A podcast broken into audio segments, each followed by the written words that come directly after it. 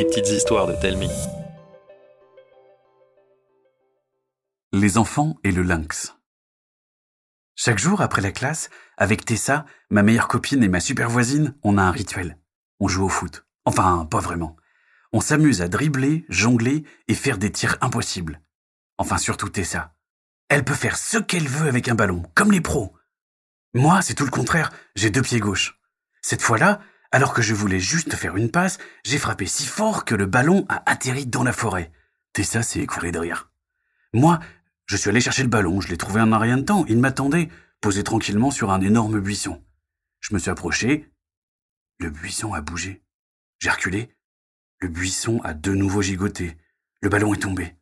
Une forme sombre a jailli du buisson. Je me suis jeté en arrière, mais j'ai trébuché et je me suis étalé en hurlant. Tessa a surgi derrière moi. Qu'est-ce qui se passe?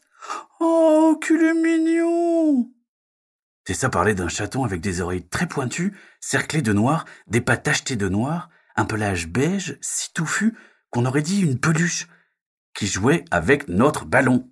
C'est ce mignon petit chaton qui t'a fait peur? Tu pourrais prendre le ballon. Pourquoi? Il est tellement chou à s'amuser avec. Elle lui donnait des coups de griffe et de crocs, oui. De toute façon, on doit bientôt rentrer. Viens. Tessa ramassait la balle. Le chaton faisait des petits bonds pour essayer de l'atteindre. Mon ami m'a regardé, les yeux pétillants, un sourire en coin. Puis a jeté le ballon au loin. Le chaton a foncé dans sa direction. Mais enfin, c'est pas un chien. Hein. Peut-être, mais il a l'air d'avoir envie de jouer. Il est trop chou. Elle l'a suivi en me laissant seul, comme un vieux slip, au milieu de la forêt. Tessa, je te jure que c'est pas sérieux. On va se faire gronder. Je les ai retrouvés un peu plus loin qui s'amusaient ensemble. J'étais tellement agacé que j'ai ramassé la balle alors que le chaton jouait avec. Une griffe est restée accrochée, je l'ai soulevé en même temps que le ballon. Il gigote, retombe sur ses pattes et se carapate. Franchement, parfois, t'es trop nul. Elle est partie chercher la boule de poil. Moi, je suis resté comme une courge avec ma balle, sans savoir quoi faire. Quelques instants plus tard, Tessa est réapparue. J'allais lui dire un truc, mais elle m'a fait signe de me taire et de la suivre. À mesure qu'on avançait, j'ai entendu des bruits de moteurs et de machines. On s'est approché d'un gros buisson. Le chaton était là tout penaud. Tessa a écarté quelques branches pour me montrer. Les arbres, les plantes, l'herbe, tout avait été arraché. Des troncs étaient chargés dans un énorme camion. Un bulldozer se chargeait des arbustes rebelles. Une grosse pelleteuse des pierres. Plus loin, un petit monsieur en costume blanc discutait avec un colosse habillé comme un chasseur. À côté d'eux, il y avait une cage où étaient endormis deux chats, l'un gros comme un loup, l'autre à peine plus gros que notre chaton. Tu crois que c'est sa famille? C'est sûr. Regarde. Il tremble de peur, le pauvre. Elle a pris le chaton dans ses bras et a foncé vers la cage pour se planter face aux deux hommes. Relâchez la famille de ce pauvre chaton. Ils ne vous ont rien fait. Pendant un instant, j'ai eu l'impression qu'elle était plus grande qu'eux, que tout finirait bien, jusqu'à ce que le petit monsieur en costume la dévisage amusé. Petite, ce sont des lynx, pas de vulgaires chats, et ils appartiennent maintenant à Monsieur Big. Mais vous n'avez pas le droit Leur mère a agressé un de mes employés. Peut-être parce que vous leur avez fait peur Je suis chez moi ici, je fais ce que je veux. Ce sont des animaux sauvages et... Estime-toi heureuse qu'ils ne soient pas morts. Et puis, ils auront une belle vie. Mais pas ici. D'ailleurs, ce serait triste que la famille soit séparée. Qu'en pensez-vous, monsieur Big Le géant a hoché la tête avec un sourire aux dents si pointues qu'il l'aurait fait fuir un requin. Il a approché sa grosse main de Tessa.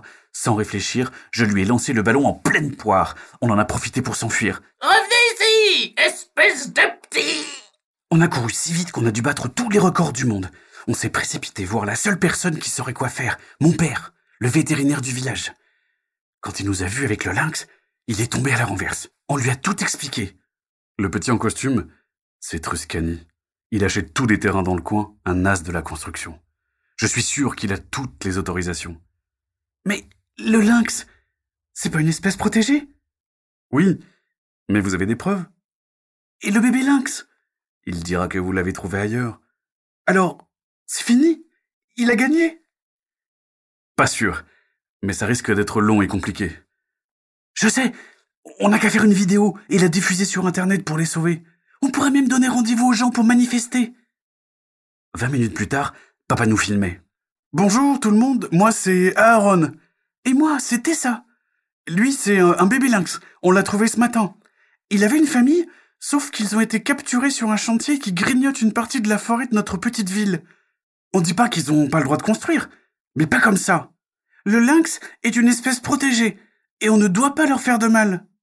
Alors si, comme nous, vous voulez les sauver, rejoignez-nous sur le chantier demain, et si vous ne pouvez pas, partagez cette vidéo. L'instant d'après, la vidéo était partagée sur les réseaux de papa. On s'est couché avec l'espoir que plein de gens allaient nous soutenir. Et le résultat a dépassé nos espérances. Notre vidéo avait été vue plus de 50 000 fois. À l'école, on était les stars du jour. Tout le monde voulait nous aider. Après la classe, on s'est tous dirigés vers le chantier, accompagnés de nos parents et du petit lynx. Truscani nous attendait avec ses ouvriers. Il a foncé vers nous en agitant son téléphone. Vous avez le culot de revenir Avec une armée de nains Et vous, les parents, vous n'avez pas autre chose à faire que croire ces petits menteurs Ah oui? Et où est la famille du lynx alors? Que veux-tu que j'en sache, petite? Je ne suis pas expert animalier. Menteur Menteur Les copains nous ont imités. Truscani est devenu tout blanc, puis a viré à l'écarlate. Vous ne perdez rien pour attendre Il a appelé la police. Cinq minutes plus tard, un agent est arrivé. Personne ne parlait. Il nous a regardés, l'air sévère. Les enfants, vous avez deux choses à faire. Partir et relâcher cet animal. Mais il survivra pas tout seul. Il n'a plus de famille. Je ne vois pas ce que je peux y faire. Mon cœur s'est mis à battre super vite. J'ai regardé Tessa, je lui ai pris le lynx des mains et je me suis avancé. Vous pensez vraiment qu'on aurait inventé cette histoire pour faire nos intéressants? Le lynx, c'est une espèce protégée. Monsieur Truscani, il s'est arrangé avec Monsieur Big pour emporter sa famille, et ça, c'est interdit. Le policier a plissé les yeux et remué les lèvres sans sortir un bruit. Je dois appeler le poste pour me renseigner. Cinq longues minutes plus tard, il est revenu. Ma foi, monsieur Truscani, vous allez devoir arrêter vos travaux un moment. Et puis, vous allez me suivre au poste. Mon chef aimerait parler avec vous de ce monsieur Big. Monsieur Truscani était sans voix. J'ai regardé Tessa et les copains sans y croire. On avait gagné.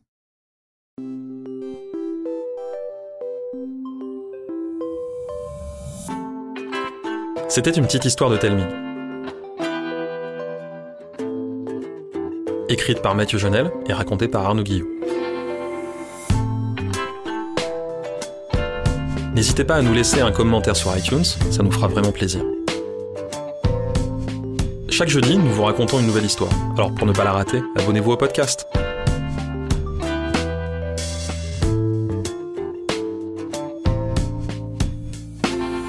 À la semaine prochaine